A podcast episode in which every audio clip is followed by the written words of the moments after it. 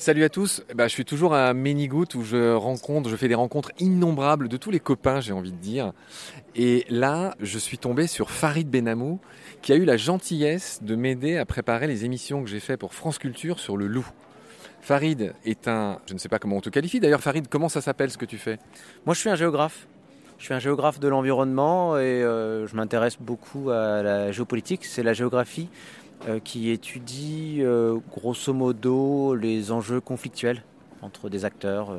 Comme l'homme et le loup, par exemple. Ouais, comme l'homme et le loup, puis comme les hommes entre eux aussi, parce que ces histoires-là, c'est aussi beaucoup des, des histoires d'opposition entre humains au sujet du loup. Alors évidemment, comme tous les gens qui s'intéressent à, l'environnement, à la biodive, voilà, je te croise ici, je t'ai croisé par hasard, je ne savais même pas que tu venais. J'habite juste à côté en fait, j'habite pas loin, j'habite Poitiers. Et en plus, tu as la gentillesse de me ramener au train tout à l'heure, qui, va me ramener à Paris, donc ça c'est super. Farid, tu as été avec ta petite fille, euh, c'est pour ça qu'on entend les petits bruits à côté, qui s'appelle Naila, qui est absolument adorable, euh, voilà, qui, est en train de dessiner pendant que je t'interviewe. Farid, est-ce que tu commencerais pas par nous faire une sorte de rappel, de contextualisation du problème du loup en France avec tout dedans? Tu vois, tu me fais un beau gâteau mmh. avec c'est quand qu'il est revenu, euh, combien il y a de loups aujourd'hui et euh, en gros les lignes euh, d'opposition elles sont où et pourquoi? Mmh. Alors aujourd'hui et là depuis cette année on a une estimation qui est la plus haute qu'on ait jamais eue depuis son retour en 1992. Cette année c'est fait 30 ans. Là dans quelques, dans quelques jours, hein, c'est le 5 novembre 1992 que la première fois des loups ont été observés dans le Mercantour, dans le Mercantour par des gardes du parc. Et donc, dans quelques jours, ça va faire 30 ans. Et on est maintenant à presque 1000. Les estimations tournent autour de 1000. On est autour de, 900, 921. Ce sont les, ce sont les estimations. C'est le chiffre médian. Hein. Ouais, c'est le chiffre médian. C'est peut-être un peu moins, peut-être un peu plus. Oui, voilà. Selon l'OFB, ils disent qu'il y en a entre, je crois, 840 et 1100. Euh, donc, ce qui fait à peu près 900 000. Oui, c'est ça. Je pense que leurs estimations, moi, je pense que leurs estimations doivent être relativement fiables. Il y en a peut-être un peu plus. Mais euh, en revanche, ce qu'il doit aussi beaucoup avoir, c'est tous ces individus, on va dire, un peu pionniers, puisque l'espèce est en expansion. Le loup est revenu naturellement, c'est-à-dire il est revenu naturellement parce qu'il n'y avait plus de loups. C'est fou parce que tu sais, en préparant l'émission, j'ai parlé à plein de gens, y compris euh, à ma productrice de France Culture. J'étais surpris de constater que la plupart des gens, y compris mes confrères, consoeurs, journalistes, bah, ils pensent que le loup a été réintroduit en France. Ce n'est pas le cas. Hein. Alors, contrairement à toi, il y a beaucoup de journalistes de l'environnement qui maîtrisent bien, vous maîtrisez bien votre sujet. La plupart des confrères, excuse-moi de le dire, souvent sur les questions environnementales, sont plus que légers. Voilà, ça c'est ça c'est dit. Euh, et donc c'est pour ça que moi aussi systématiquement, quand je suis interviewé par des gens qui ne euh, bah, sont pas spécialistes, sont des gens qui sont sûrement bien compétents, mais sur les questions environnementales le sont beaucoup moins, parlent systématiquement de réintroduction, comme si ça allait avec.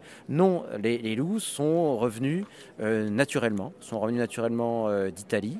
Des abruzzes Ouais, des abruzzes, où l'espèce s'est maintenue, l'espèce a été protégée en Italie dans les années 70, et à partir de là, et eh ben, les loups, en fait, dès qu'ils sont protégés, dès qu'on les élimine plus, ils font leur, ils font leur Et c'est comme ça que, donc, on pense fin 80, début 90, parce qu'il y a eu quelques individus un peu pionniers, euh, le loup a fait son retour. Alors, individu pionnier, ça ne veut pas dire que l'individu s'installe. C'est ce que l'on voit à l'heure actuelle. À l'heure actuelle, on voit des loups apparaître euh, en Bretagne, euh, dans le Poitou, en Normandie, un peu dans des zones assez qui pourraient paraître étonnantes. Il faut bien savoir que les loups vivent en meute constituée sédentaires sur 200-300 km, avec un couple reproducteur et des, la portée de l'année. Puis une fois que euh, les, loups deviennent euh, jeunes adultes, eh bien, un territoire ne peut pas être euh, surchargé en loup parce qu'il n'y a pas de ressources alimentaires suffisantes. Donc des jeunes partent et c'est comme ça qu'on retrouve ces, individus-là.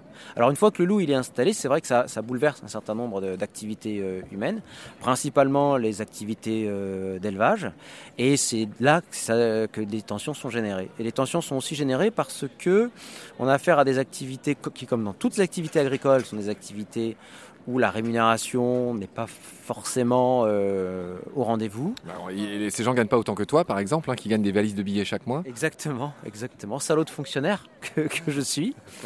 Encore que une bonne partie de leurs revenus, pour certains, 60 à 80%, c'est des fonds publics, puisque ce sont des aides aussi. Alors, bien sûr, loin de moi l'idée de dire que ce sont des fonctionnaires, c'est pas ça, mais c'est qu'en fait, on arrive dans des systèmes où les agriculteurs, en France en général, n'arrivent souvent plus à, à vivre de la richesse qu'ils produisent, parce que ce sont des systèmes où la valorisation, euh, c'est pas eux qui la captent. Ce sont souvent énormément d'intermédiaires, que ce soit, euh, que ce soit la, grande distrib, la grande distrib, les fournisseurs de, de différents produits, d'aliments, euh, etc., de services, de machines, etc.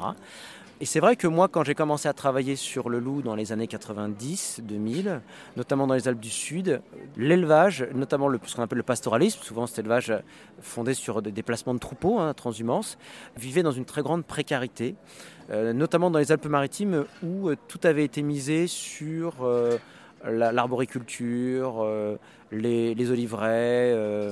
et du coup, euh, tout ce qui était euh, aménagement, valorisation euh, dans l'arrière-pays, ça n'avait pas été valorisé.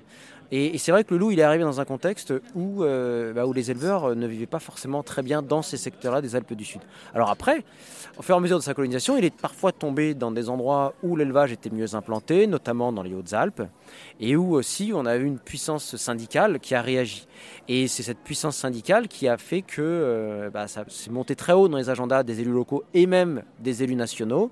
Et c'est ce qui explique en grande partie le côté médiatico-politique et passionnel euh, du loup parce que le loup c'est un animal euh, qui révèle des difficultés contre lesquelles on n'a pas forcément fait ce qu'il fallait. Hein. il faut voir que la politique agricole commune, par exemple, n'aide pas les plus petits agriculteurs, les plus petits éleveurs. Ce que tu es en train de dire, c'est que la majorité des subventions vont paradoxalement aux mecs qui font de l'intensif. Oui. Oui, oui, oui, bah oui. Euh, évidemment, non seulement ceux qui font de l'intensif, mais aussi ceux qui euh, en fait, on a un système qui aide déjà euh, les mieux lotis. Il y a une minorité d'agriculteurs en France qui gagnent très très bien leur vie, c'est-à-dire ce sont les gros céréaliers. C'est les mecs qui font les bassines en plus. Euh, oui, en partie, oui, en partie. ce sont les, certains gros éleveurs euh, bovins industriels, pas tous, hein, certains gros éleveurs bovins industriels, et même chez les éleveurs ovins, et même chez les éleveurs ovins, y compris dans les Alpes, il y a certains éleveurs qui gagnent très bien leur vie avec des fonds publics. C'est pas la majorité, mais moi j'ai vu par exemple dans certains secteurs des Hautes-Alpes, j'ai regardé un site très simple qui est libre d'accès qui s'appelle Télépac. Télépac, vous arrivez à voir à peu près par exploitation, par ferme, combien touche. Moi j'ai vu des exploitations où des personnes touchaient plus de 200 000 euros, des, petites exploitations. Par an? Par an, oui, oui, par an d'aide. Donc c'est vrai que moi j'ai beaucoup avant d'avoir ces informations-là, c'est vrai que moi, et ce que j'ai vu moi sur le terrain, j'ai vu aussi des éleveurs qui vivaient dans une grande précarité, ce qui pouvait expliquer, je pense aussi, euh, comment dire, leur, euh, euh, leur véhémence par rapport au loup, tout à fait légitime, tout à fait compréhensible et tout à fait légitime. Et j'en ai vu d'autres, j'en ai vu d'autres qui, euh, eux, eh ben, un peu, je dirais, surfer sur l'opposition facile parce que ça fait parler d'eux. Et puis surtout, ça évite de voir euh, les problèmes euh, cachés de la profession, c'est-à-dire la difficulté d'installer des jeunes, euh, la difficulté de la répartition du foncier, la difficulté de la valorisation, la difficulté de la durabilité de, ce qui est fait. Vous avez des, zones en montagne où en fait, c'est vrai que l'élevage en montagne, c'est pas le, plus destructeur de l'environnement, mais il a été un peu pollué par les pratiques de l'agro-industrie, c'est-à-dire avec, dans certains secteurs, des éleveurs, des produits industriels, etc. Voilà, je vois mes enfants là qui sont en train de passer, c'est pour ça que je leur fais ce qu'il faut, fais ce qu'il faut, on est en train de kidnapper tes enfants. Non, non, ils arrivent. Voilà. c'est fait partie du festival, hein, c'est la vie du festival. Mais, bien sûr, et priorité au direct. Farid, euh, ne, perds pas le fil. Ouais.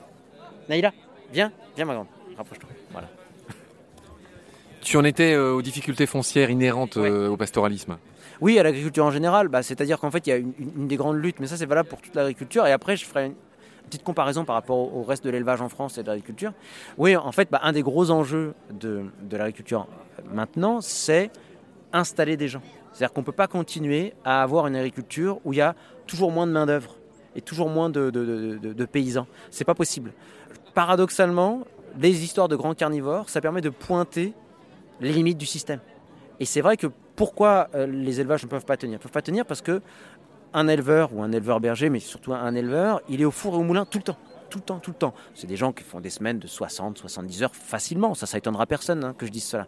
Et forcément, si vous rajoutez, là en toute objectivité, une contrainte, que ce soit l'ours ou le loup, même si elle peut être supportable avec des aides, avec des emplois, euh, etc., c'est plus on va introduire du facteur humain, et pas forcément du facteur financier, hein, plus on va introduire du facteur humain sous la forme de rémunération de temps, sous la forme d'aide pour des installations, pour que la personne puisse euh, ne pas faire trop de trajets et garder son troupeau avec une installation, une bergerie, une cabane de qualité, créer des emplois, soit avec de l'aide publique, soit avec de la valorisation.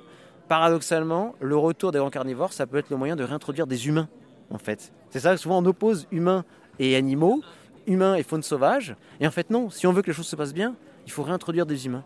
Tu viens de me faire ce qu'on appelle en termes techniques journalistiques un, un tunnel, c'est-à-dire tu viens de parler pendant 157 minutes sans être interrompu, mais tu arrives à une très belle fin de discours, de démonstration. Merci pour ça, Farid.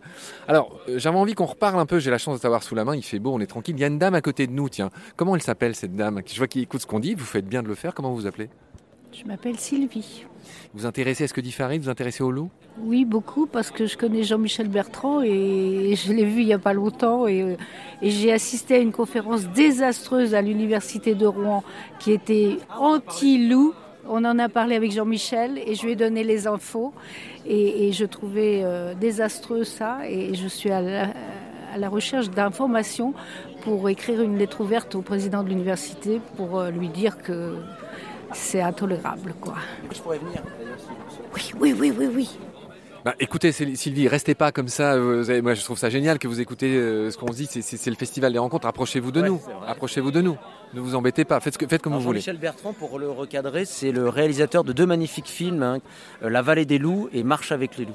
Alors, ça me fait plaisir parce que moi aussi, je lui fais une belle accolade à Jean-Michel parce qu'il fait partie de ceux qui m'ont aidé pour euh, les émissions que j'ai faites pour euh, France Culture. Il est en train de préparer un troisième film, m'a-t-il raconté, qui va se pencher précisément sur ces histoires de pastoralisme. Je vois que vous le connaissez bien. Il y a Sylvie qui me fait oui de la tête.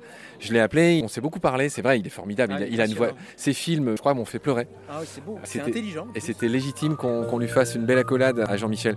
Salut Farid, prends soin de toi et de tes enfants. À la prochaine. Salut. Merci. Merci beaucoup, Marc.